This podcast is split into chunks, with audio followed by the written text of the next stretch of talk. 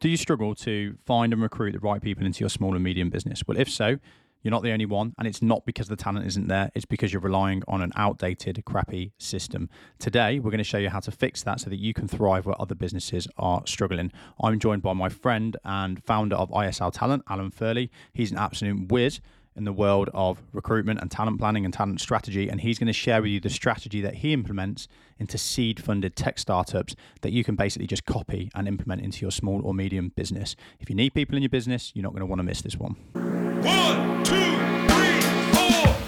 So, the big question is this How do people driven business owners like us create businesses we're proud of? Businesses that work for our employees, for our customers, and for us. Businesses that can be profitable without straining or draining the owner. That's the question that we'll be answering on the Better Happy podcast. So today we're joined by Alan Furley, a good friend of mine and a very wise man in the world of talent and recruitment. Uh, I'm really delighted to have you here, Alan. Thank you for joining us. Yeah, really good to be here, Mike. Wise is a new term, but I'll uh, I'll happily take it. And I was uh, I was thinking about this chat this morning, and I know you're massive on purpose and culture. And, you know, I think that's been important for a while, but it feels that 2024 is a really key time for people who are running purpose driven businesses and recognize the importance when it comes to recruiting and retaining. I think it's going to be a real asset for those people this year. So, really yeah. glad to be able to share some of my perspective today. Yeah, thank you, Alan. And and Alan and I were sat in the wave in Bristol, which is a, a little artificial surfing lake, which makes us sound way cooler than we are, by the way. Uh, a few months ago last year, and we were talking about talent, and Alan was sharing with me his insights and wisdom on how to go about recruiting and how to really thrive in recruiting and building talent um, teams in in the new world.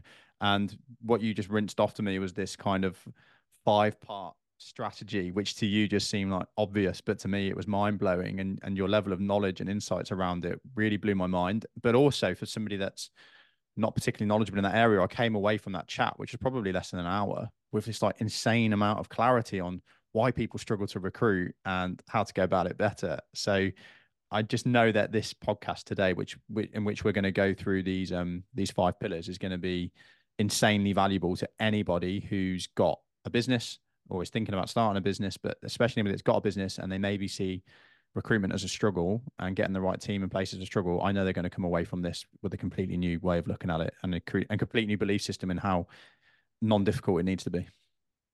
Yeah, indeed. I think, uh, yeah, probably better to be doing it in the warmth of my home today, whereas the, the wave might be slightly chillier, but uh, definitely happy to recall some of that conversation and uh, and give an updated perspective. So brilliant. So just before we jump into um, the five parts of the strategy and, and, and we present that to, to the to the audience and, and, and talk them through it. There goes my dog. So we know it's authentic because I've got dogs barking in the background. How did you get into recruitment? What kind of businesses do you work with? I know you've been doing it for over 15 years now. So just give us a little background on how you found your way to where you are and why you and why you love doing what you do. Yeah, I think um, like many people, it wasn't necessarily something I sat them on a careers advisor and said recruitment's my number one choice. But the appeal for me was I wanted something with a, a sales aspect, something where I could go out there and win business. But also compared to some of the things I've done before, selling advertising and magazines, it's very transactional. And the appeal for recruitment from both the candidate and the client side of things was the chance to build ongoing relationships. So I've, I've worked in recruitment pretty much my whole career, over 20 years now, and then run my own business along with my co-founder Henry for the last 15 of those. And so I think I've I've learned a lot. We've you know, we've recruited for businesses in the public sector, the NHS, big businesses like Tesco, but the focus for the last few years has been much more on those startups, the SMEs, often tech-driven businesses, maybe with venture funding that are looking to scale and need people to maximize their impact and their potential. And that's where we really enjoy working with yeah. founders who have got a great idea or are solving a really much needed problem, particularly in areas like climate and health, which is where we're doing a lot currently. Um, and I know they can't do it all alone, but perhaps struggle sometimes with some of the tactics or some of the perspectives on how to bring the right talent into their business. And then, of course, how to retain that talent. And um, my thoughts have definitely evolved on the recruitment industry's got a, you know, a mixed reputation, and I and I get that. I think it's deserved in many ways but I've also seen that um, there's a lot of value that can be given, which isn't simply sending a CV, an invoice, and then moving on. So both from a providing services to loads of different companies, but also building my own business, making yeah. some good decisions on hiring, making some bad decisions on hiring, then learn from a founder's perspective that there's no magic one. So there's definitely some things that I'll share over the course of today that can really move the dial on bringing great people in, keeping them and maximizing their potential. But also, I've I've lived through a lot of what I'll talk about today myself, so I know it's not there's not always a textbook, and maybe it's more art than science. But hopefully, there's some guide rails I can give. Yeah, and that's what I love about talking to you about this stuff. Like, firstly, you've got this holistic, long term approach to it. You're not like the kind of sleazy um, recruiter that's just like you know give us loads of money, get the person, and then disappear. You're very holistic, and you're thinking about the business as well as the the people within the business and the people that you're recruiting. But also, I know you do a lot of work now with um, tech startups, which seems to be an obvious place for a recruitment business to focus. But also, you are a small business owner yourself, so you've got like these this this this multi kind of faceted um, approach of the recruitment process and talent and people and business and the, and the whole kind of landscape. So I, I know that a lot of our listeners aren't going to be tech, you know, seed funded tech startups, but I know that the strategies and principles that you utilize and that you share will work pretty much universally across across um, any business. Yeah, definitely. I think you know, getting those first ten hires right is massively important because, in effect, whether you're going to do it all in two years because you've got funding, or whether it's a much more gradual plan, those first ten hires influence really strongly your next 10 you know your next 100 maybe as well. So uh, you know i think that um, a lot of the time i see people approaching recruitment and you know waking up one morning thinking i need somebody and then jumping straight into finding them. I think there's a lot of value in um, not planning everything to the nth degree but really thinking through your talent strategy yeah. um, taking some advice from people around you you know maybe even working with a talent partner to have that longer term plan but also give you the chance to get some short term wins for sure and if you're a smaller business or a, or, or a medium business that's maybe only got 10 to 30 employees, and maybe you, let's say we're a business, we've got 10 employees and we're like, all of these just aren't right. What what's your thoughts on that? If you've kind of got like 40% of your talent that you kind of like, look, this is they're just not in the right place. What what how can you go about that? For a purge? Yeah, I, think um, I, I, think of course the answer to it depends, you know. But I think that you talk to a lot of people who run businesses and have been through that journey, and they'll often reflect back and say, very rarely will they say that we let someone go too soon. So I'm not necessarily a fan of the fire fast, but I think if you've been really clear on what you're looking for and you've got robust hiring place, a process in place, and that person isn't delivering on what you need, the first thing you should do is have a conversation, which shouldn't be a you're fired conversation, but should be a conversation around where expectations aren't quite being met. Yeah. But in reality, and it does depend on what the issues are. If you're seeing the behaviors and the attitude you're looking for, hopefully you can develop the skills and give them the experience.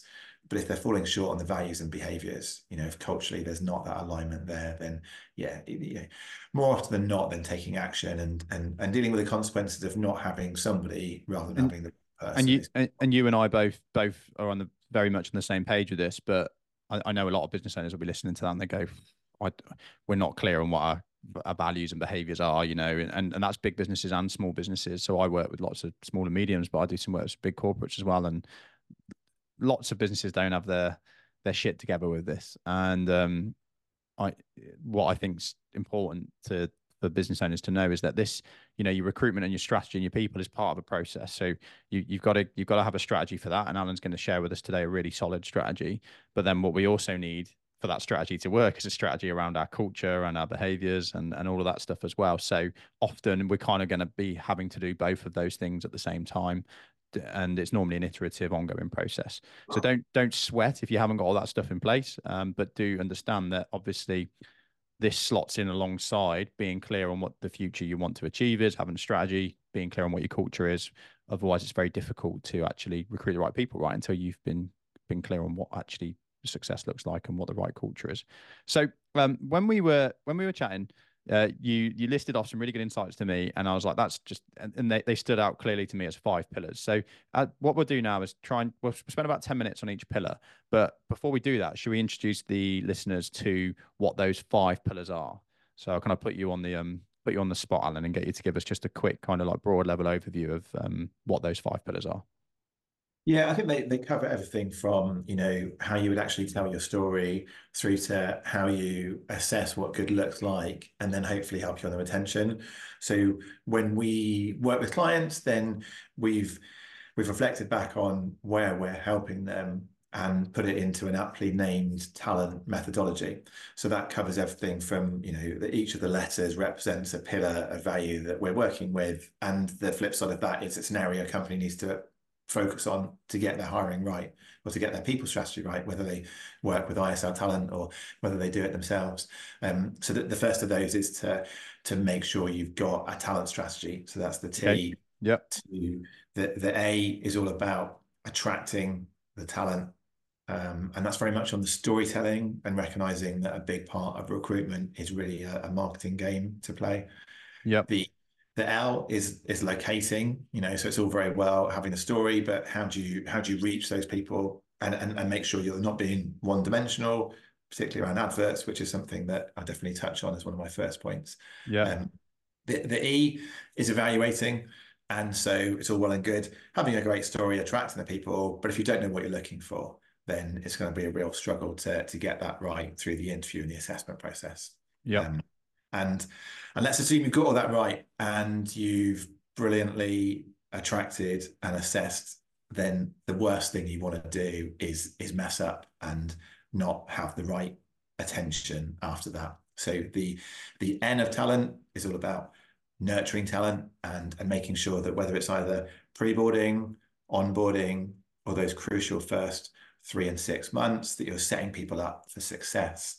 Yep. And then finally, the, the T is all about that team retention. So you bring the individuals in, but unless you're bringing them to an environment with an inclusive culture where the the sum of the parts is greater than the individual, then it doesn't matter how good you are at recruitment. Clearly, if you're losing at the retention game, then you're going to be fighting a never-ending battle. So yep. um, it's hopefully it simplifies it, even if I know it's not easy, but to make sure you've got that start to finish, you know, perspective on how you look after your people, then um, that's where I've seen people really change the game and and get so much value from people they're bringing in.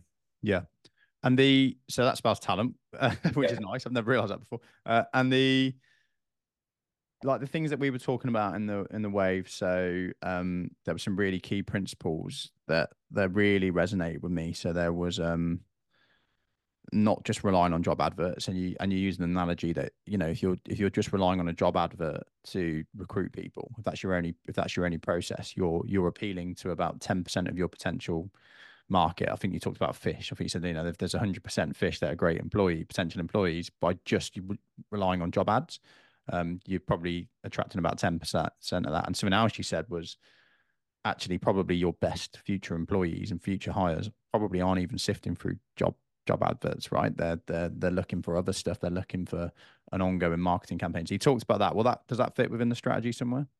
Yeah, that definitely you know, comes into how you probably attract and locate people. So you know, a lot of time, if people will um, ask me for help, you know, reach out to me LinkedIn, or they've been referred by a chair or an investor or someone else we've worked with, then quite commonly their starting point is, Alan, we've got this particular role. We posted an advert, and we've not got the results we're looking for. So either yeah. they've no people apply or very few people apply or they've got the wrong people applying. And yeah. And of course I talk to them and, and, try and work out the issue. But I, I, think that that point you've touched on there is often where um, the starting point is is they're relying on adverts to hire the best people. And um, and don't get me wrong, you will hire some great people through adverts. So you should not use them. But if it's 100% of your recruitment strategy, then you're, you're going to fail. You know, you're like you said, you're, you're fishing in that pool of the people who are who are on the market rather mm. than setting yourself up to find the best person in the market. Yep. So, you know, depending on the type of role you're looking for, but you're right, you know, 10, 15% of people are active. So that means their behaviors reflect that. They'll be applying for adverts, they'll be subscribed to Indeed, searching actively on LinkedIn, looking for opportunities. And if they see one, they'll apply. Um, often they might apply to you know many more than they're suited for and you know i think it's easy to do a one click apply now whether that's always beneficial i you know i sometimes doubt so you'll find that you get a lot of noise a lot of people coming into the top of your funnel sifting through those is really challenging. And the the businesses we've worked with to not say let go of the job adverts, but to have it as one of their pillars rather than the only one, have seen real benefit by by broadening that and, and having a plan to look at the passive talent in the market rather than just the active, which you know I'm definitely happy to give some ideas on. But that starting point of not assuming that an advert is going to capture everyone you want to see is is often the first step to broadening your talent pool and getting to the point where when you do see somebody, whether they've applied for an advert or come through a referral, that you have much more confidence they're the best person because of that breadth and depth of options you've seen rather yep. than feeling they're the only half credible option for you. Okay. Okay, cool. So um, I think that's a really important thing for all business owners to hear because I think, you know, it's not some nobody gives you the handbook of how to attract, onboard, and retain talent right when you start a business. So we tend to just do what the well-known thing is, which is, well, let's put a job on Indeed or or LinkedIn, and if that doesn't work, we're like, well, this is hard. Whereas the reality is, it's like that's just such a small part of the strategy, um, and obviously that's what you push to because that's that's the thing that's advertised to you, but there's a much broader way to go about it, which is going to make the whole process more enjoyable and bring in a bring in a better tool of people. So so let's start with talent uh, strategy then. So what what do we mean by that? So I, I think there's a I think there's a an issue with small and medium businesses that they business owners that they'll hear things like this, like talent strategy, and they go, "Well, we don't need that. We're we're we're small. You know, that's the it's only tech funded startups. You know, with three million that have been pumped in that need that." What's your thoughts on it? What does a small and medium business owner need to know that or that that would also benefit a tech startup?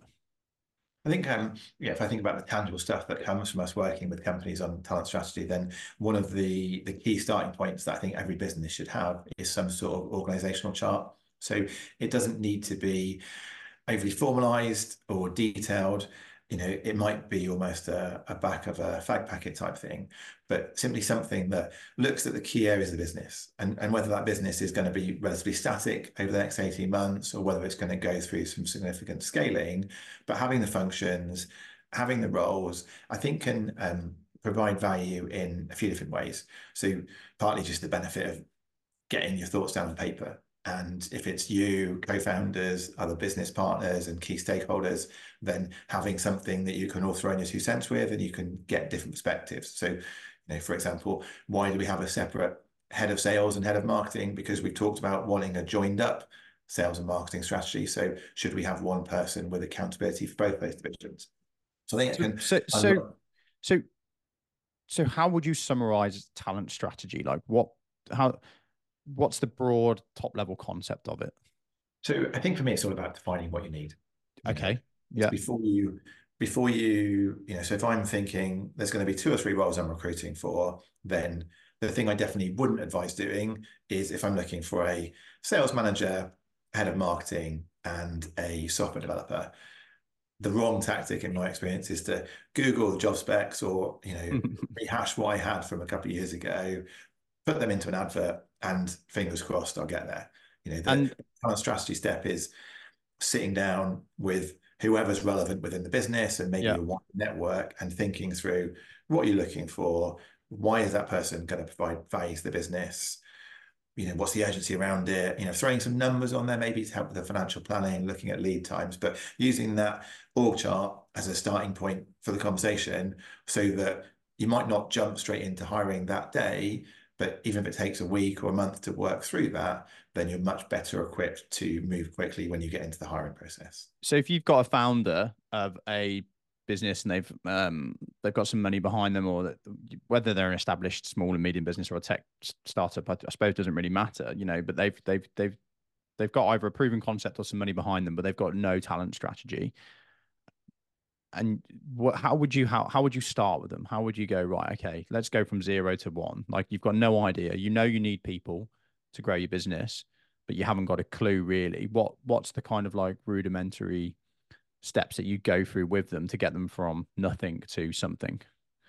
I think that's um the reality is that most of the time, even if someone feels they don't have a clue, they they do definitely have some clear ideas on what good looks like for the organization, but maybe it's not written down or maybe it's not been validated in a way that it's meaningful. So, you know, we talked a little bit about culture and values earlier on, and that's something we'll often see that maybe on day one, a business puts some values down, or maybe they're on the wall and maybe they do mean something, maybe they don't, but they're not linked up to the rest of the business. So one of the first things might be to talk about culture and values with the business owner, the founder, and talk to them about what that looks like in reality, and and just make sure there is that connection between the two. But then also talk to them about their best employees they've hired so far, or their idea of what a good employee looks like, and often over and above the technical or the hard skills people will come back to the soft skills, the behaviors, the values. Mm. And so sometimes it's as simple as making sure those are front and center when people go out to hire rather than focusing too much on the, the technical language and forgetting the behaviors or obsessing over woman's, whether someone's used this particular tool. And I think that's so, a new that's a relatively new thing, right, in the in the grand scheme of things, because if we think back hundred years when we're more industrial era, factory work, you know, most people were um, doing repetitive manual labor. And then the recruitment strategy, I guess, were and people were desperate for jobs as well, which is something that we can't forget. So in that in that environment, it's like, well, what you do is you people are queuing for jobs because they don't want to be in poverty. So what you do is you put out a list of the skills that you require as a business, and people apply, and it's and it works. Is that you know, although it's not nice, it, it works, right? Because we've got a starving market of potential employees, and um, and, that, and they'll work for us. So we don't need to worry about their values. We don't need to worry about the cultural fit because also they're not customer facing. Whereas mm-hmm. today we're a much more service based industry. Uh, things are much faster and much more innovative. So we need people that can not only just do repetitive tasks.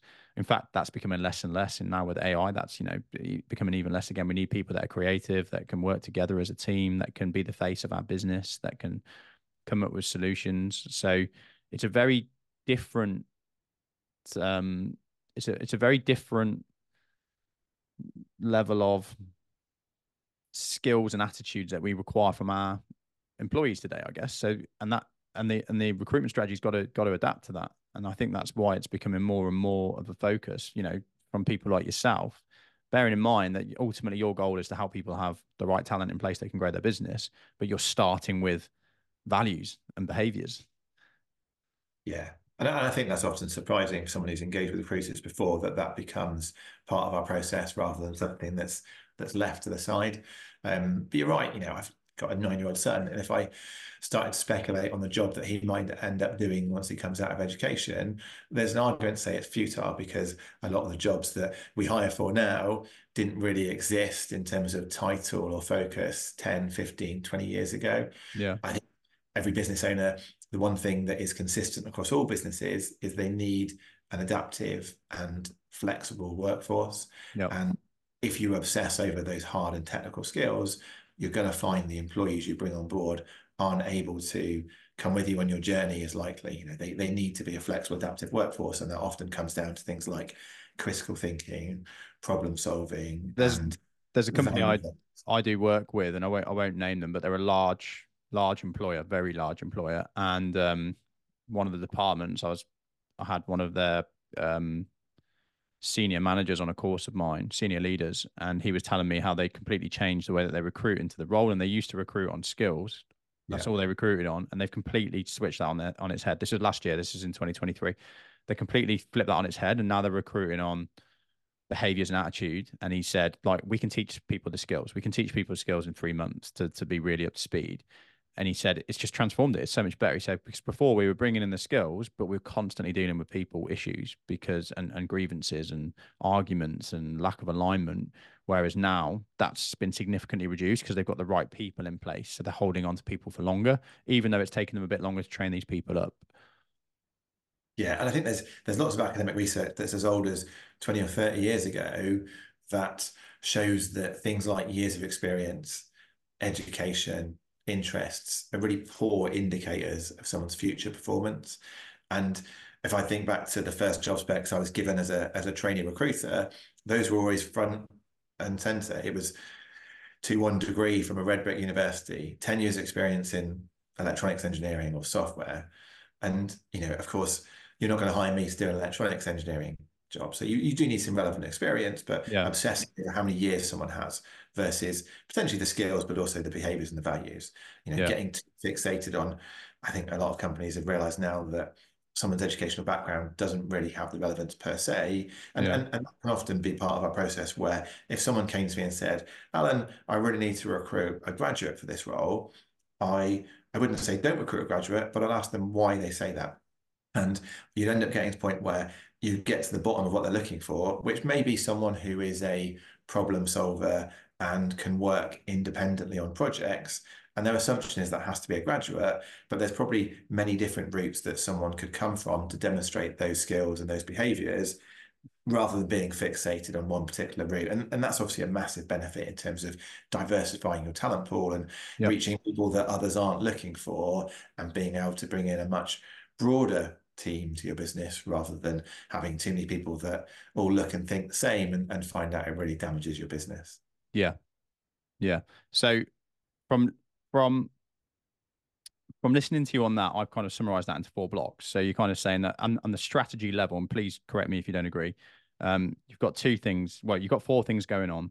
You've got you've got to have some kind of vision of where the company needs to be and what talent you need to bring in to. And obviously, it's not it's not a it's not an exact art, but it's you need to have some kind of vision of where you need to be and who you need to recruit for that. Then you need to have some clarity around what your culture needs to be, and within that comes your values and your behaviors. And then below that, we need to think about a combination of the hard and the soft skills that we need to actually grow the business. Because the reality is, like as we've just talked about, like we we need the right people and the right behaviors, but we do need hard skills as well. Like if I need, if I want to start a house building business, I need people that can lay bricks or that I've got the attitudes where they can learn those skills quickly. And it might be that sometimes we need to recruit somebody with the with the skills right now. So we need to find those people that have got skills and alignment as well. Yeah, I think that covers it pretty well. You know, and a lot of that comes into the org chart and the job descriptions. Those are two key areas that we work with when we're doing the the talent planning. I think the other two areas, then the the money obviously is important. You know, not that everybody's going to take a job for money, but doing some sort of benchmarking, making sure that you've understood the resources you've got, but then also where the market is.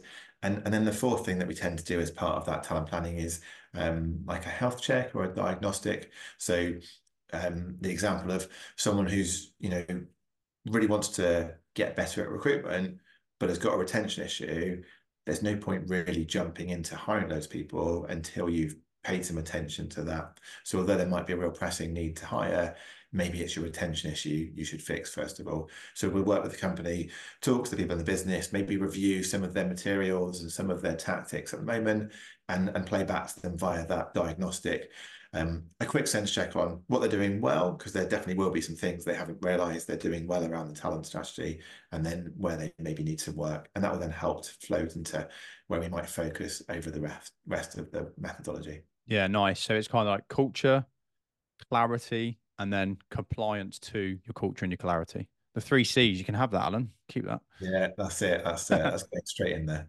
Okay, so um, so part part of our we're thinking about getting new people into the business um, and we're, we're, talking to an expert yourself and we're like okay well that's great and, and, we want to do that but we need to be clear on what we want from those people um, what do we what fits within the company where's the company going so the next stage then we've got some clarity on that is actually attracting those people so how how how do we go about that and what's the mistake that most businesses make so, and I think I've talked about the reliance on adverts. Um, yep. So not to not to go over that again, but in terms of then um, another point around that. So most people's process will be write a job description. Yep. Then um, use that as an advert. And I I think that's uh, a really common mistake that I see. So a, a job description it can look differently, but typically it's it's quite functional. Maybe it's got a more of a HR vibe on it. It's got roles and responsibilities, performance measures, etc. So it's an essential part of what you need to define what you're looking for. It's often a really bad way to advertise what you're offering. Yeah, I remember so, you saying at the wave, and it really resonated with me that you know, imagine that you're what looking for a job and and and what you read is this job description and, and actually all you're reading is what we want from you what we expect from you and it's very much us us us and yeah it's, it's almost obvious when you put it like that, that that's, probably not the best way to attract the right people yeah there's a few different aspects to that i think yeah the first is um uh, someone talked to me about maybe there's a comparison between if uh, so Mike, let's assume I'm a, a, famous Hollywood director. I'm trying to get you to see my next blockbuster film. If I sent you the movie script, 400 pages, that gives you all the detail that's within the film, you're never going to read it. Or if you do, maybe you get excited, but it's it's not going to bring it to life in the same way. Yeah. If I wanted you to bring all your friends and family along to my opening night, what I probably need to send you is the trailer. Nice, and yeah. the trailer is the the 90 second summary of the two hour film. And so bringing it back to hiring rather than fantasizing about you and me being in Hollywood, then people use the movie script, the job description. Whereas what they should be doing is taking and creating a trailer, an advert, which is going to be shorter, is going to be much more from the viewer's perspective, or in this case here, the job buyer's perspective. It's it's going to excite them. I think the what is it, AIDA from the marketing side of things, uh, attention, interest, desire, action. Have a look at your advert, and the chances are it will fail on at least one of those points. And the clue is in the name; it's an advert, you know, so it should sell and show off, but also good advertising is all about the buyer, not the seller. So it's got to be with them in mind. And I think that's the the point I mentioned to you, the wave is that that's such a such a paradigm shift for a, for somebody that's recruiting for a job. And I think again, like a lot of what we teach about happy is like there's established systems in businesses and they work. Okay. Now, do they work well? Probably not, as as the proof suggests to us. So, but most of these systems, such as okay, the the recruiting system, it used to work. Putting an advert out, there's a reason that we do it, right? And that's because 100 years ago, 50 years ago, when the economy wasn't as good as it is now and there weren't as many jobs, people were desperate for work. And when people are desperate for work, put an ad out there and tell them what you want from them and they will you will have no shortage of people applying for it because people are desperate for work. In 2021, the BBC released for the first time since records began, there were more unemployed people than job vacancies. Is that right? No, there were more job vacancies than unemployed people. So yeah. for the first time ever since records began, it's like job vacancies are out uh, uh, uh, uh, higher than unemployed people. So I know people don't tend to think this because we've got challenges as we've always got. You know, we've got talk about recessions and all of this stuff. But the reality is, is te- technology so far, and I know that I'm sure AI is changing our thinking around this and maybe creating some new concerns for people, but technologies have created more jobs. Is the truth? Is the reality of it? So we're not in this environment anymore where people are starving for any work. And what the the whole reason I've been in that little um little discussion there is to highlight that the system of just putting a job advert out did used to work and that's why it's widely accepted but it does it's not fit for purpose anymore so what you just said really interests me because i think that would work with any business I work with. They're like, right, we want to attract, we want to attract better people to the business. It's going to help us grow. We've got a good thing. I'm like, okay, and how are you going about that? And nine, nine times out of ten, it's either somebody's referred in, which is great, yeah, or we put an advert on Indeed, and the advert is the job description. And I'm like, well, there's just an absolute golden nugget of information that Alan's got for you, which is, why would you do that? it doesn't work anymore. Why don't you put out a little trailer? And you're like, what? And then start posting that in places and see what happens then. And I think that um, I saw some research towards the end of last year, and I think this has been a trend that's been there for a while. But it was talking about the number of jobs that are secured through adverts, and it was less than 50%. You know, wow. so different data suggests it might be between 20 and 45%. So the majority of people aren't getting jobs through adverts. So of course, the flip side of that is that if you're relying on adverts, then you're missing out on a lot of routes to market. And yeah, we ran a campaign for a chief operations officer um, towards the end of last year. And we ended up with, I mean, something like four or 500 responses to the advert. Um, but of the seven people that we got to first interview stage as part of our shortlist, then maybe three of them, perhaps four of them, were already known to us in some way, or we'd reached out to them in other ways, we'd gone and approached them with a story around what the offering was that was very different than the advert. And so just using that as a, you know, anecdotally, you can see that a lot of the people that are getting these jobs or getting shortlisted aren't going to have come through that one-dimensional route of an advert on Indeed. There's there's so many other ways you can like mention referrals, working with recruiters, whatever it may be. That you need to be much more holistic in terms of what you're looking for. Um, but no matter how many channels you're using, if your storytelling isn't strong and if you're not showing off the best things about your business, and particularly for those small business owners, those SMEs, we we don't have the luxury of the Google or the Apple logo behind us. That means we're getting hundreds of applications a year. So you do need to work hard to put your story out there, but you also need to make sure it's your story rather than someone else's. And that's why recycling job specs or just being bland and boring in your approach versus what is it that makes your business special is um, is definitely the route you need to go down if you want to attract the best people. Yeah, I think that's so insightful, and and also what so so what you said there as well. I think the, the golden nuggets there are like okay, ads do work, but they're certainly not the the be all and end all. Uh, and actually, in a lot of roles that you've recruited for, it's a it's a small percentage of the actual placement. Um, thinking thinking about actually appealing to the employee, not just telling them what you want from them, is a massive thing because most businesses have got a lot to offer, right? Um, outside of just pay. So why not share these things about your about what makes you unique? And it makes me think of a book that I read not long ago by an American guy called Tommy Mello. He owns A A1 Garage Doors. You should, you should have a read of his stuff. It's great. Um, but he basically, I mean, A1 Garage Doors is I think they're 100 million pound a year or dollars per year turnover now. So they're huge, and he's got like his five part strategy, the the, the elevate strategy. And one of the things that he talks about in there is attracting great people. And he's he talks about how he's got these billboards up and all these signs in the car. And he's like, the billboards aren't to bring in new customers. He's like, it's to make people want to work for us because we need to like be constantly appealing to great people. And then he talks about how he's always thinking win-win, which is something I like to say as well and think about. So he wants to show anybody that comes into his company or potentially comes into his company, like if you're willing to work hard and you talent and and and apply yourself, this is how you can grow. This is what you can reach. This is the amount of money you can make. And um, it was a really refreshing way of looking at it. And he doesn't have any issues with recruitment. yeah, and I think like whatever it is you're you're selling in business, you know, product or service, something that's tech focused or traditional, then a lot of people have gone through that journey when they know it's not all about the sales. You need to have a clear marketing strategy to maximize your sales. Um, yep where we haven't caught up with that, I think, is on the recruitment side of things, where in effect the the sale strategy is posting the advert and hoping you capture the buyer's attention right there and then. Someone's looking for a job today and they're going to be your best hire, and maybe on one day they will be, but not consistently. Versus having that marketing mindset to recruitment, taking a longer term approach, you know, as the person you mentioned there did, so that you have much more confidence that whether it's one person in the next 12 months or 12 people in the next 12 months you've got the foundations and the building blocks to be able to attract and tell your story and reach everybody in the market rather than be really limited. Fantastic. Okay, so if we're just doing this as like minimum viable product, we thought about what our values are.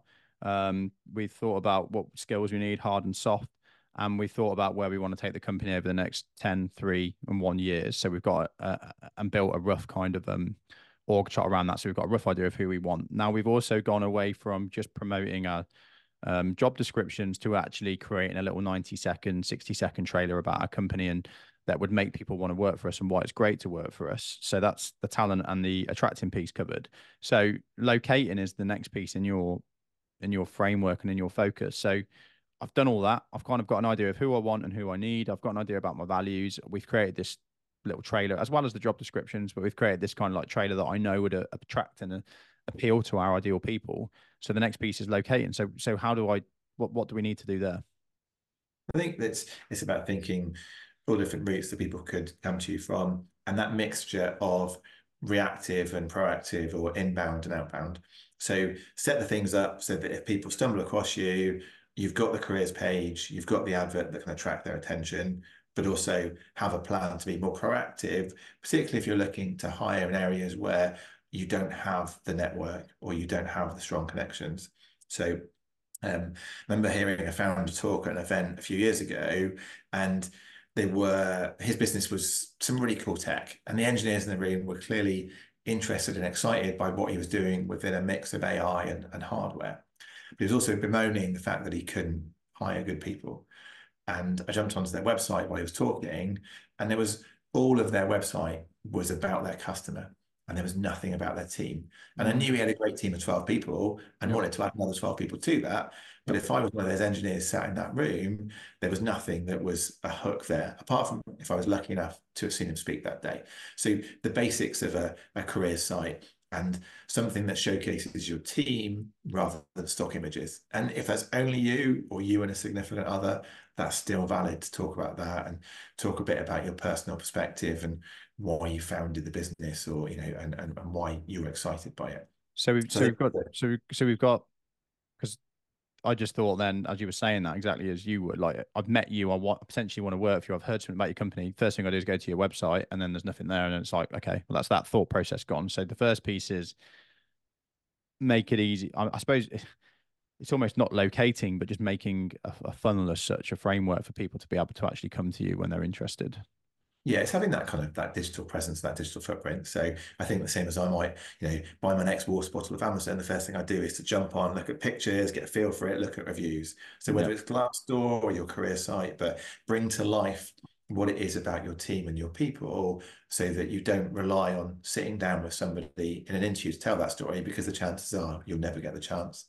Yeah. And um, I think the the other thing around, you know, locating talent is is really leveraging your network. So I see some people do this really well. Some founders will do investor updates or on their mailing list talk about all the roles they're hiring now in the future. Some founders will keep in quiet entirely, apart from that advert on Indeed or LinkedIn that they're hiring. And yeah. the difference between the two is massive to be able to, you know, reach 50, 100 people that will have those connections and you then widen that circle. So I think it's it's using your network. But the other part of locating is then and maybe this is where it's the longer term play that's important and not urgent too often gets overlooked but is that proactive outreach and and making sure you're you're putting the foundations in now so that you can build that muscle for hiring the best people in the future. So that might be um you know if i know i've got an ongoing need for junior salespeople, then maybe I go and do some talks at my local university on their business studies degree because I want to get our name out there. And when they come to thinking about applying for a job, have that name recognition that you know that puts me not necessarily on a pedestal with a big corporate, but at least give me a chance of attracting their attention.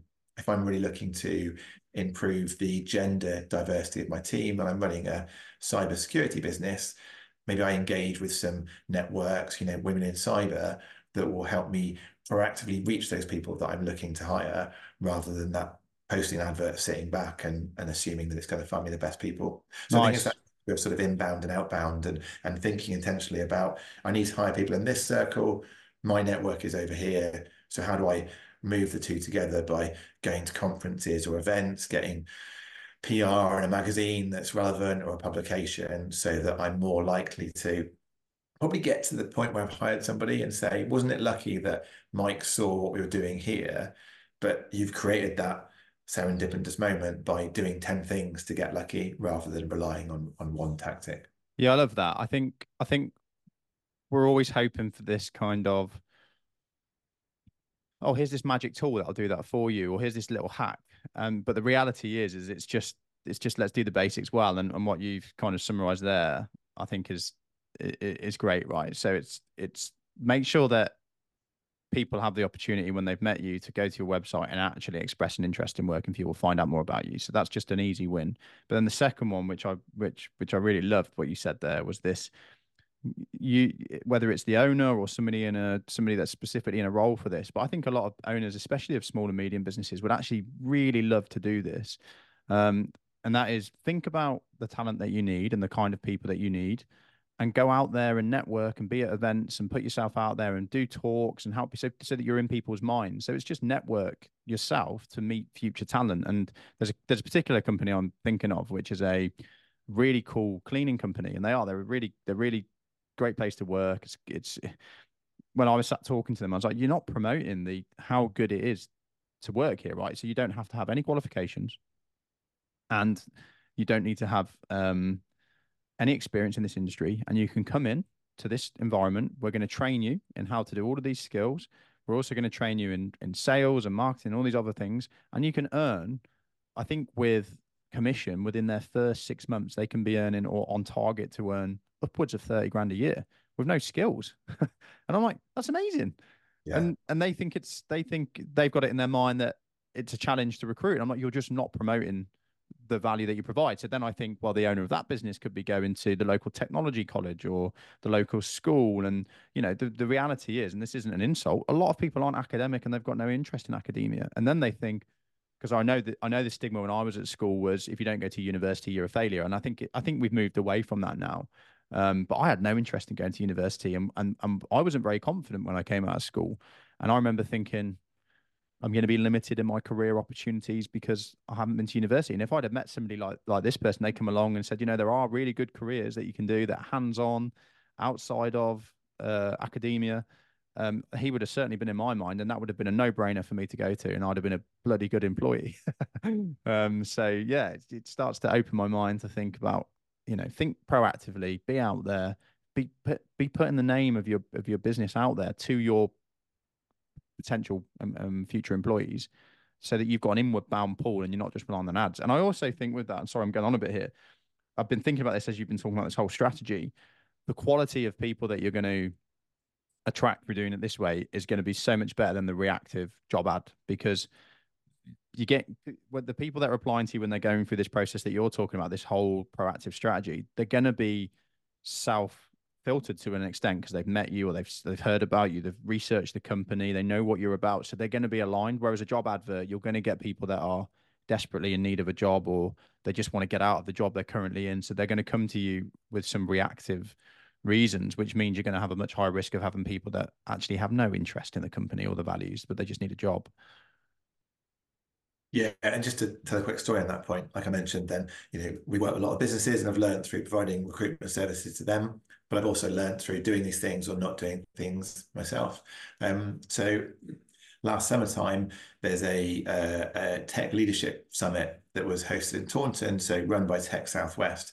So it's part of my community. You know, I'm very active in the Southwest tech circuit. So I applied and was successful to speak on one of their um, lightning talks on talent. I was talking about the power of purpose in talent, and Love it. Um, met some really interesting people that day. Um, and one of the persons who was hosting the talent track was a lady called Magda, who was working for another recruiter at the time. And she heard what I was talking about. We chatted a little bit afterwards. A week following that, she got in touch with me because she was the time was right for a change and she'd really liked what we talked about what she'd heard me speak about. She knew that we were active in the tech southwest community and from my perspective i knew that she was buying of course you know i pay her a good wage and i give her a good reward but she was buying on so many other things that had come across from the conversations that day and from the follow-up ones we had. Now i definitely didn't go to that event thinking that success looks like making a hire and didn't necessarily have the intention to hire somebody that month but by being active and being out about, then it can make a massive impact on the ability to attract and you know and connect with the the great people out there that weren't necessarily applying for adverts. She definitely didn't do that. She you know she thought she needed a new job. Who do I want to work for? And you know, an ISL talent was front of mind because of the talk I'd given the week before. So it, you know, I can't guarantee it'll work, but I can definitely tell you stories of where it's worked for me and many others. Yeah, and I, I'm I've got it in my mind now that any of the businesses that I work with, if they're highlighting um, recruitment as an issue, I'm going to make it an objective for either the owner or the person that's in charge of that department to be doing a minimum amount of networking, but but targeted networking. So think about who you, where your ideal people are going to come from. Okay, go and do talks, go and meet people. You know, you need to do a minimum amount of that per month, and the amount of people you're going to meet and influence or people that you meet that know people because that's a big thing with networking as well like you just said with that example is well that person's going to know 10 people that could be an ideal fit for you and they're, and they're going to recommend you. So yeah and i i do think there's a risk in any business regardless of size regardless of industry you know and you and i will be just as guilty of this as anybody else of just staying in it getting stuck doing the day to day and then everything feels like a Uh, everything feels harder than it needs to be. So like recruitment, it's like when okay, we need to get on Indeed and we need to sign, you know, do all that boring stuff that doesn't even inspire you. Whereas you could pay somebody to do that for you, get out there, go and meet some people, and you're probably going to find that that's going to work 10 times better and you're going to have way better people lined up to you. But you need to do that as an ongoing thing as well. And that's, I know that's an overarching thing here. It's like, don't recruit reactively like you're always recruiting right you're always you're always planning for and trying to attract talent the same as sales and marketing you know you don't yeah. if you just turn the ads on and when you need to keep the ship afloat you're going to live in feast or famine you should be always thinking about organic and paid and all of that stuff. Mega. Yeah, I think you're you're right to challenge those business owners here. But the other thing I'd add to that is that um, recruitment's a team sport. So the amount of people I talk to who are running a business and say they're struggling to hire, they've got 10 great people in their business and they haven't been proactive in talking to those 10 people about the roles they have and the roles they're planning, which will then unlock that person to say, Well, I used to work with Mike and he's really good at this. Do you want to have a conversation? Um, or they won't even as simple as asking them to post it on their LinkedIn feed and reach their networks. Mm. So there's there's some really you know cheap or free ways that you can leverage that network, and and often it starts with the team you've got, whether that's one other or 101 others, and you know and, and people often overlook that where they go into that well advertising mindset rather than you know networking and, and building the story and reaching people. I used, I used to own a gym. That was my first business, and I remember I did a few different mentor programs and and business accelerators, and I'm with other businesses. And I remember one of the first questions that the the mentors and coaches would always ask is, um, "Are you asking your members for referrals?" Mm. and we'd all be like, "No." They're like, "Why not?" and then they'd say, "Are you making it easy? Are you incentivizing your members to refer?" we'd all be like, "No," and they'd be like, "Why not?" and you and I don't know why we don't do it. I, I know it well. I know ultimately it comes down to, you know, that these British beliefs we have around not bothering people and it's wrong to ask, but it's it's a load of rubbish, right? But um, there's so much sat there. There's a great book, an old book called um, The Dream Manager, and um, it's a fable about a cleaning company. It's a made up, but it's it's based on real world practices, and they're basically got 300% staff turnover every year. So they lose, they completely recycle the whole workforce three times a year. Yeah. And um, they're like, we got to fix this, otherwise the business is just going to go under. And uh, they end up focusing really hard on actually looking after the employees and listening to what they want and addressing their actual issues, and then helping them achieve their goals. And then they end up by the end of the by the end of the book having a uh, a 300% waiting list of people that want to work for them. You know, they've got more than 300% of their staff waiting to work for them, which is all coming from staff referrals. It's the people that work there. And even when people are leaving to go somewhere else because they've got to move away, they're actively recruiting somebody into that role. They're like, they've already got somebody lined up. So this company's gone from constant famine with with with with, with staff to like just having a waiting list of ideal candidates. Yeah, which is uh, which is great. An important point to make on the referrals and, and perhaps moves us into the kind of the E, the evaluating candidate, yeah. evaluating talent, is um, you'll get some great hires from referrals, and they're they're frequently cited as the the best route to get good people. Mm-hmm. Um, but one thing to watch out for is losing that objectivity in yep. making hire. So because Mike has recommended Sarah, then I assume that she's going to be right for us. Whereas yep. it may be that your context is I was working at a big corporate and Sarah was great, whereas now we're in a small business where everybody's mucking in together. And if I'm too assumptive around the referral demonstrating they're right for me, and I don't become consistent, whether someone's applied randomly that I didn't know, whether they're a referral or even whether they're a previous employee. You yeah. want to make sure you're objectively measuring what matters rather than jumping to conclusions or or going risking too much bias around where they worked before or who's referred them or where they went to school and then yeah. finally all too late you've you made a bad judgment on what a good hire is. And I guess that comes back to the making sure that you use your talent strategy before don't you like and don't just you know just because just because a a dune buggy wins a race on the on the desert doesn't mean it's going to be good on the road. So it might be that this person's great over there in that company, but we still need to check that they're going to be a good fit for for here. Yeah, that's it. And, and, and linking back into, you know, values, then um, take something like hard work.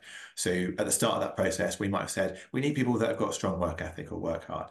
And if we haven't spent enough time defining on what that looks like and how we're going to measure it, we get to the end of the process and and, and I want to hire someone, but I'm looking for someone who works 14 hours a day because that's my definition of a strong work ethic. Yeah. You want someone who does yoga at nine o'clock in the morning and comes back fully focused. And and you know, and our colleague wants someone else who can simply do deep work without notifications pinging off for two hours every day. And what they do the rest of the day doesn't really matter. So yeah. you know, it's not to say that we should all um, think the same, but we've got to have a conversation and agree what good looks like and drill yeah. down from hard work into the things you would actually see day to day. Yeah. So that we make a decision on hiring, we're looking for the same thing. We're aligned on what we're measuring, and we don't have surprises in the costly period where you've made that hire and then figure out they don't work. Yeah. So it's kind of going like, okay, hard work. Everybody says that. What does that actually mean to us? Is this person aligned to that? What does this actually mean? And the better you get at that, the easier it's going to be to, to, to filter and reduce mistakes. Nice. So so on to evaluate then. So we've got evaluate. Uh, what's the N? Nurturing. We've got evaluate, nurture, and then team team retention. So um, we've we've we've probably gone a bit over the 10 minutes on each one, but that's okay. So I think we've given away some um, some gems there. So let's have a look at evaluate. So I'm just going to recap at each stage. So talent strategy, making sure we know who we want, what we want, and the kind of behaviors. Um, attracting, so making sure we've got a, a, method to attract them, which is stronger than just a job advert of what we want, but actually actively making it an attractive place to work to our ideal people. Having a bit of a strategy to to actually get in front of those people, which is a combination of networking, using your network, um, leveraging the people you've already got, but also making sure that you can use your website to to, to find jobs and getting yours, get making sure you've got a presence on social media or wherever it needs to be. Um, and then, so now we're on to evaluate. So why why do we need to evaluate? What do we mean? So I think that's partly the point is made around, you know, being consistent on what you're looking for or agreeing yep. that talent planning, the yep. things you're then going to measure. And yeah, most obviously we see that at an interview process. Um, I think it's also about um, you're, I don't think you're going to have a perfect interview process. And yeah, maybe the advent of AI will, will help us, maybe it will harm us in this. But I think often the challenge is, um, I've been guilty of this myself, you know, throwing brain teasers into an interview when that isn't consistent with what I'm looking for. Mm-hmm. You know, mm-hmm. asking someone to sing a song to me, whereas if you ask me what my best hires are, they're people who can learn and demonstrate commercial acumen and have you know really strong ambitions. So um, the the evaluating for me is is going back to that start of the process. Hopefully, you've defined what you're looking for, and then making sure as well as possible that that hiring process, that interview, that assessment process reflects those things rather than is a little bit random. So yeah. let me give you an example. We hired some trainer recruiters a few years ago, and we did all the things I'm talking about so that we had a massive pool of talent to talk about. We had 500 applicants for four roles. So we had some great people to choose from, and we had some people that definitely we wouldn't have judged a great that we didn't want to spend a lot of time on. Yeah. Now, for the roles we're looking for, coming in entry level in recruitment, it didn't really matter the experience you've got, where you went to university, the job you'd done previously. The things that mattered to us were someone's communication skills, someone's ambition, and someone who could learn because we were going to teach them the way that we went around recruitment. So the first thing we did as part of our process was send them a, a a bit of engaging content to excite them. So that first point I made around not just putting the barriers in front of them, but then ask them to fill in a short questionnaire that ask them questions around learning and ambition and what really motivated them. And the the best thing about that process was that 75%, so maybe 360, 370 people never bothered sending the questionnaire back. Yeah. Now, I'm sure we lost some good hires in that, some people that might have ended up going to work for other companies.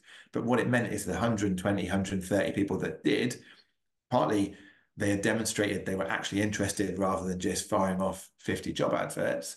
Yeah. And also the things we were looking at were much more meaningful to us. And 90% of the people that sent it back had something that was worthy enough, it was worth a conversation. Yep. So the next step was get back to them within four hours, ask them to call us the next day in the office to anyone of the team and have a conversation with us and talk about why you're interested in recruitment and why do you think you'd be good at it? What do you think you'd find challenging? And that helped to demonstrate they knew something about the industry or that it gave us a chance to inform them. It also tested their communication skills. And that yep. was one of the things we're looking for. So that if someone wasn't able to hold a conversation, we made the judgment that they probably weren't going to be our priority hires. So yeah. all of those things come back to having an evaluation process that links into what we were looking for in that example or what you know you're looking for in this example so that you're you're measuring what matters rather than simply making a hire because someone supports Liverpool and drinks red wine like I do and I yeah. risk all sorts of bias in assuming they're good for me but realize that they're they're not the right hire for ISL okay so so really what we're saying is is that what what you class as evaluate is essentially what typically people would just think of as the interview process. Yeah. And you're saying let's make it a bit more, well, not a bit more, a lot more aligned to that initial strategy. So if we're clear on that initial strategy and and what we want from people in our company as a whole and what we want from people in this role in particular, let's then put in a decent process that enables us to filter if people are in line with those things as opposed to just an kind of standard interview process. Yeah, and it could be definitely right. It's you know a big bulk of that is the interview process, but it can even come before that. So you know, I think the first CV was written by Leonardo da Vinci some 500 years ago, and mm-hmm. it probably looks much the same as it does now. So mm-hmm. it's probably about time to change, but we're kind of stuck with it for the meantime. but it's you know it, probably much better if I'm hiring for a social media marketer to ask them as part of the application process before they even get to the interview to write 50 words of copy for a landing page if yeah. I'm giving them some relevant information. Yeah. And and then evaluate that rather than ask them for a CV and assume because they work for Google or Microsoft, they're going to be a good hire for me. So it is definitely the interview process, but it, it is also more than that as well. I interviewed Simon uh, Wallace Smith, who's the owner of Fryer. Uh, I always get it wrong. It's either Fryer Fritz or Fritz Fryer Lighting Company in yeah. um, they're based over in t- towards Hereford, and they're they're doing really well for themselves. They're fantastic, and they've got a great team, and it's growing, and they've got an amazing facility, and they fit out lots of big businesses. And they talked about a guy that they hired, who they still works with them now. I think he's been with them for at least three years to do their social media and websites. And he was a young lad, and he had zero experience, um, zero like work history in his CV.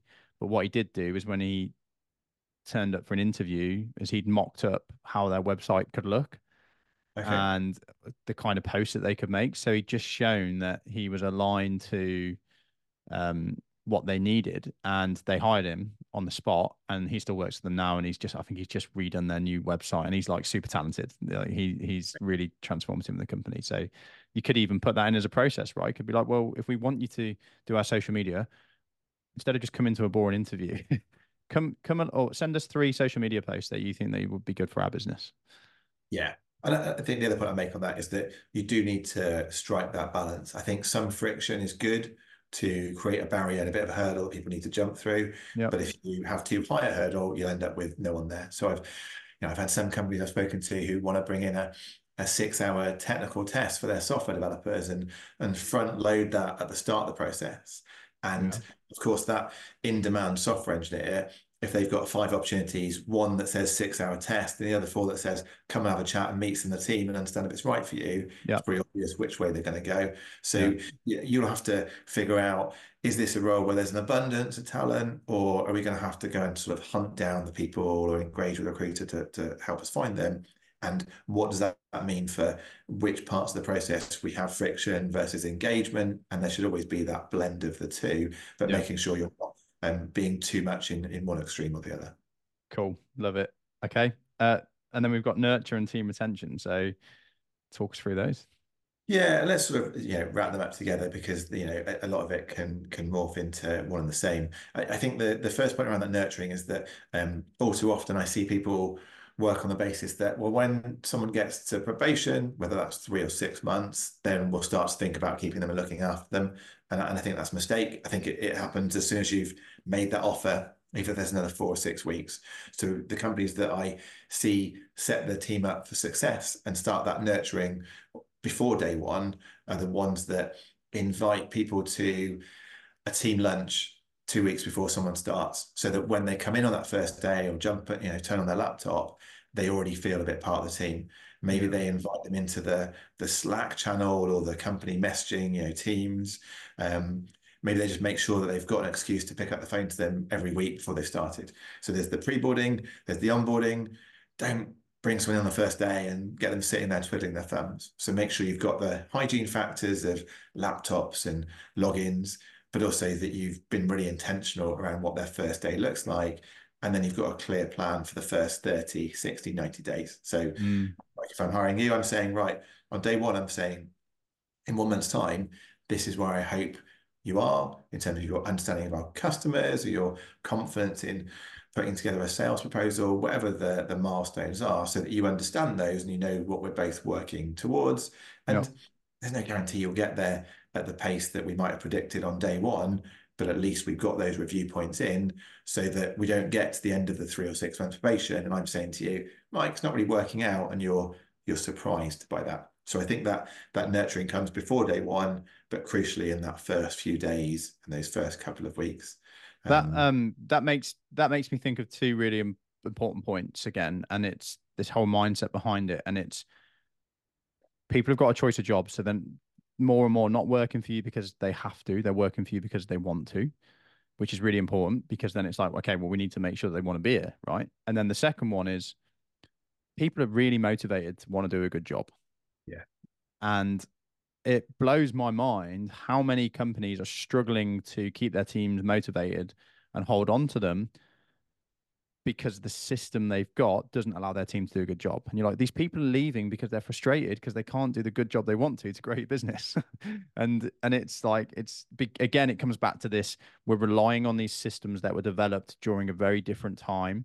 They still work; they're just inefficient. Like it does work to put on an, a, job advert and just let people apply. It does work to do a crappy interview and then give it to the one that gets through. And it does work to put people into a system where they just do the task that minimum viable task set required of them and don't have any space for innovation. It works, but it's just not enjoyable for anybody and it's inefficient. And that's the biggest problem with it, really. If it didn't work, that would probably be better because companies would be like, right, we just got to fix this stuff. We just got to make the business great for everybody because otherwise we're going to collapse. But the problem is, it's like, no, it does work. It's just inefficient. So we can get away with it and, and not need to change it. But but it could be so much better. it could yeah. be so much better. Like your onboarding, if you made your onboarding process just a little bit better, your retention and productivity and innovation you're going to get from these people could skyrocket yeah, such that those first 90 days is such an important, and I guess I get the the benefit of of seeing things from both perspectives. So from a, an employer and employee, you know, particularly if we've if we've hired somebody, we'll have check-ins with both the client and the candidate, and and of course they'll see things different ways. But sometimes that disconnect between how things were set up in terms of expectations through an interview process yeah. and how things have actually been delivered in those first few weeks is is is really damning. You know, uh, not necessarily uh, from a deliberate act by the company, but simply not paying the proper retain proper time and attention on such a crucial part in being able to not just hire well, but starting retention from day one rather than worrying about it on the day someone comes to resign. So, so for your for your talent model, really nurture. I mean, I think we're always nurturing employees and team and and, and anybody in our lives, ideally. But I, I, guess what you're really getting at with that is that for, for your model, nurture means that first kind of 90 days, and then team retention is the nurturing after as such. What do you think are the sorry, I'm assuming that people can see you, but they're listening to this. So uh, you were nodding them, which is why I carried on straight to the next point. Um, what do you think are what do you think is a good summary of the the, the key things that need to be with maybe without the detail, just so like a simple mental model for the listeners. What are the key things that need to be in place to make sure that that first 90 days is a, is a positive experience? You mentioned hygiene, like right equipment, um, yeah. actually having stuff to do. So get, having things to get stuck into from day one. Is there anything else? Yeah, I think the the other thing I'd probably do, you know, if you've got the benefit of having hired other people, so if this isn't your first hire, mm-hmm. I would go and talk to those previous hires, yeah. and I would ask them how their onboarding was, and the chances are that they'll they'll give you some nuggets that you you just wouldn't have seen. They'll yeah. say, um, you know, I remember talking to one of my team about it, and they said, you know, the the team lunch was was really good it would have been great if we could have done that a bit earlier. And that was one of the things that made us bring it in before someone's first day rather than at the end of their first week. It'd be great if we could do that every day. yeah, well, yeah, definitely. I might need to work out a bit more, but it would be good. Yeah. I think, um, you know, one of the things I've seen companies do really well is the the last hire. It takes some responsibility for onboarding the next hire. So if they've started that first week and got to the end of the first week and been a bit confused as to is the etiquette to send an email to one of my colleagues or to drop them a message on Teams or pick up the phone, then as their boss, I would I would give them the answer to that question. But I'll also encourage them to put it into our onboarding documentation. If they've got questions that haven't been answered by however I've onboarded them, to make sure we've solved that problem for the next person, yeah. rather than have an onboarding document or process that was right three years ago, but now we're working more remotely or have a different team environment isn't relevant today. It should be a living, breathing document process that gets better each time you bring someone in. Yeah. And even if they work out, that you learn from that and figure out what you could have done differently. So I think that's the other key part is that it's not a static process and it's not one person's responsibility. Maybe someone is accountable for the onboarding, but hopefully you've set it up so that it's a shared responsibility for the team because they all recognize the benefit in starting someone well. So, do you think all companies should do that regardless of size? Have like a kind of mapped out process for each role and made sure that it's a shared responsibility that people keep that up to date? Yeah, I, I, you know, I think that it might seem overly formal in some cases, but you know, simply maybe it's just a checklist. So we hired someone um, quarter two last year, and it was the first hire made in a few months.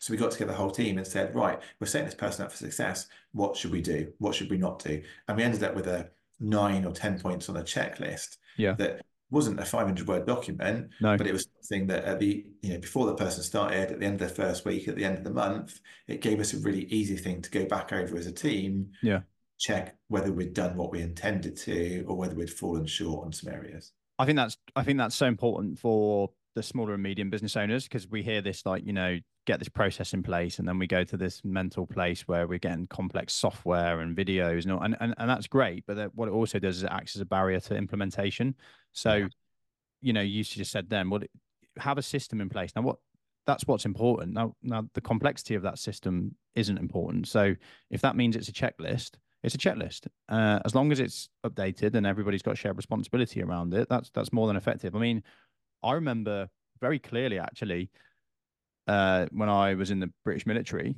I trained as a, uh, you, you train as a soldier and then you specialize into your specialization. So mine was intelligence. So I went, you, you do your three months of doing the basics of being a soldier and learning how to fire guns and um, handle weapons and survive in the wild. And then once you've qualified as a soldier, you go and specialize. So I went and then spent six months to do intelligence training.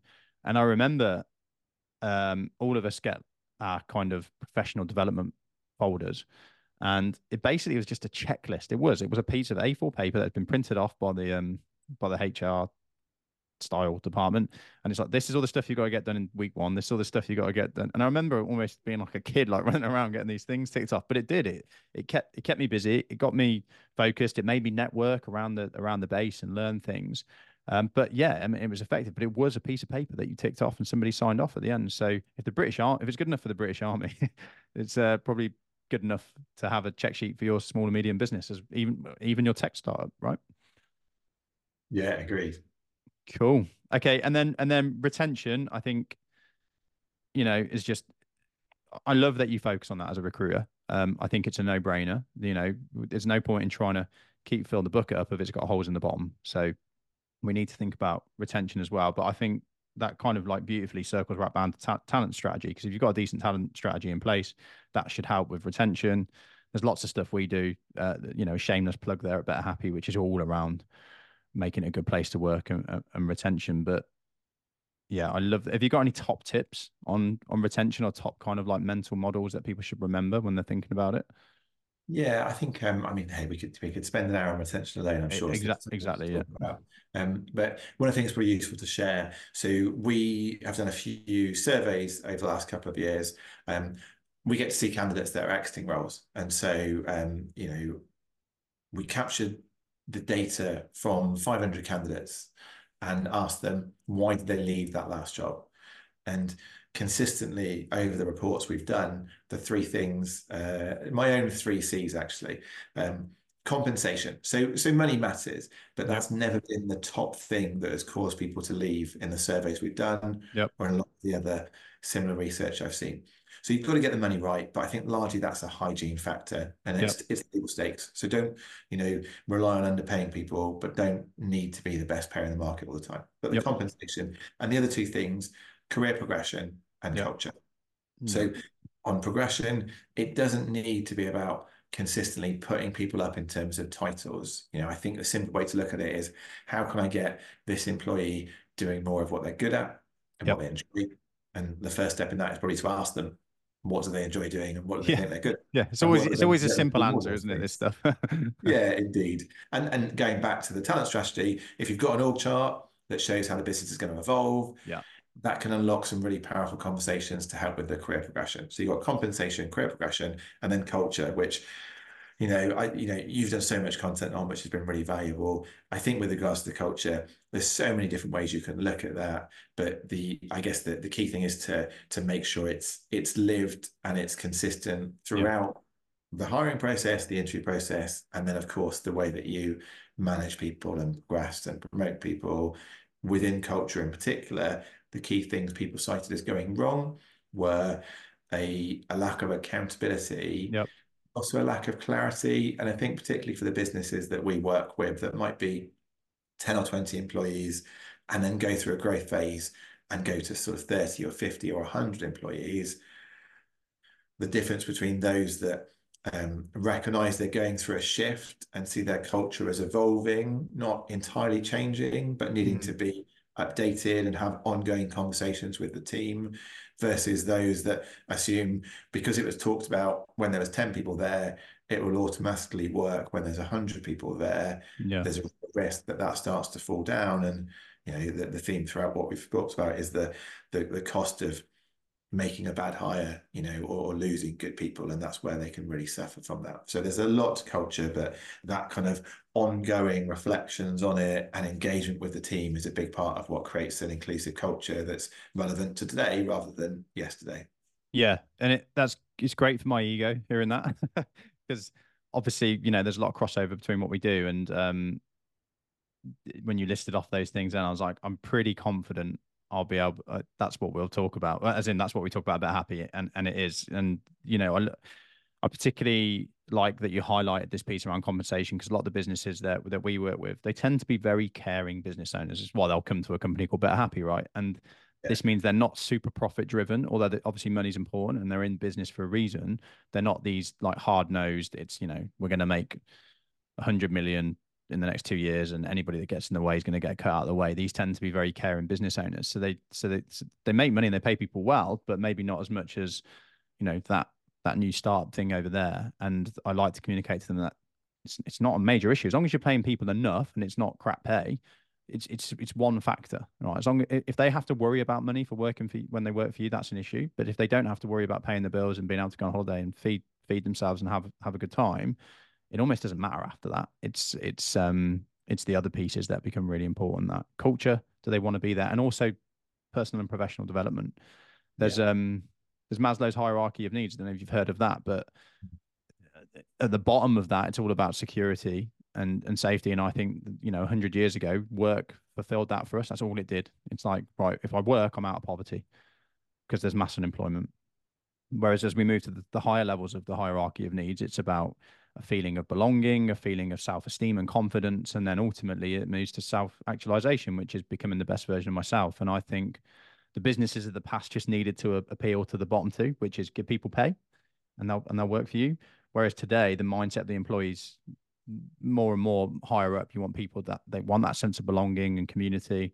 They want to feel like a sense of purpose. They want to develop themselves and feel a level of self-esteem which comes through knowing that they're getting better and that they're doing a good job and ultimately want to become the best version of themselves so you've got to have this environment where it's enjoyable to be part of and people are getting developed and getting looked after and feel like they're actually growing as people. And if you can do those things as well as pay people and provide the basics i think i think you're onto a winner in any industry. Yeah i agree. Well this has been an absolute blast as i knew it would be. Um, thank you so much i think for our our listeners. We've got a really solid five part plan there, but a good overview in each one. I mean, again, every time I talk to you, I take loads of nuggets away. I've, I've run out of space in my paper, to be honest, to, to, to be scribbling things down. But there's there's models there in each one of those areas. But I think for me, just talent, just the tail part of talent, just the talent strategy, attracting, locating, and evaluating, just that alone could be transformative. In, I mean, I mean, I'm not saying ignore the nurture part, but I just think so many business owners do nurture their staff, they just stuck, they just get stuck getting them in because they're relying on that old crappy strategy, which is write a job advert, put it on Indeed, scratch your head when they when they when the adverts don't start rolling in, question your sanity, start start telling yourself it's your business. Whereas the reality is that that model is just no longer fit for purpose, right? Yeah, great. Mega. Well, thank you for coming on. I'm excited to get this edited and put out there. If anybody wants to connect with Alan, and they should, um, connect with him on LinkedIn because he's really active on there. He puts loads of good content out. I know you're like basically famous on there. You got loads of followers. Um, and then obviously through LinkedIn, you can then find Alan's other businesses and services if you want to, or you can just reach out to him direct if you want to talk to him more. He's like Alan is a good friend of mine and he's super forthcoming. He'll he'll he'll help you out if you if you want to have a chat with him. So um, make sure you go and connect with him. And to do that, you go to LinkedIn and then simply put forward slash Alan Furley, I guess. Yeah, I think that probably work. We were chatting earlier. I've got the benefit of a of a name that's a bit more distinct than Mike Jones. Yeah, so... I'm like I'm like forward slash Mike Jones twenty seven something like yeah. that. Now I think I'm Mike Jones three actually, which is pretty cool. yeah. Um, is it a dash in between Alan and Furley? i will put it in the notes anyway, so uh, you just click below. But if you're listening and you just want to mentally remember that Alan Furley, L E Y at the end, correct? yeah, you should be able to help me out relatively easily. And yeah, pretty active on LinkedIn, like you mentioned.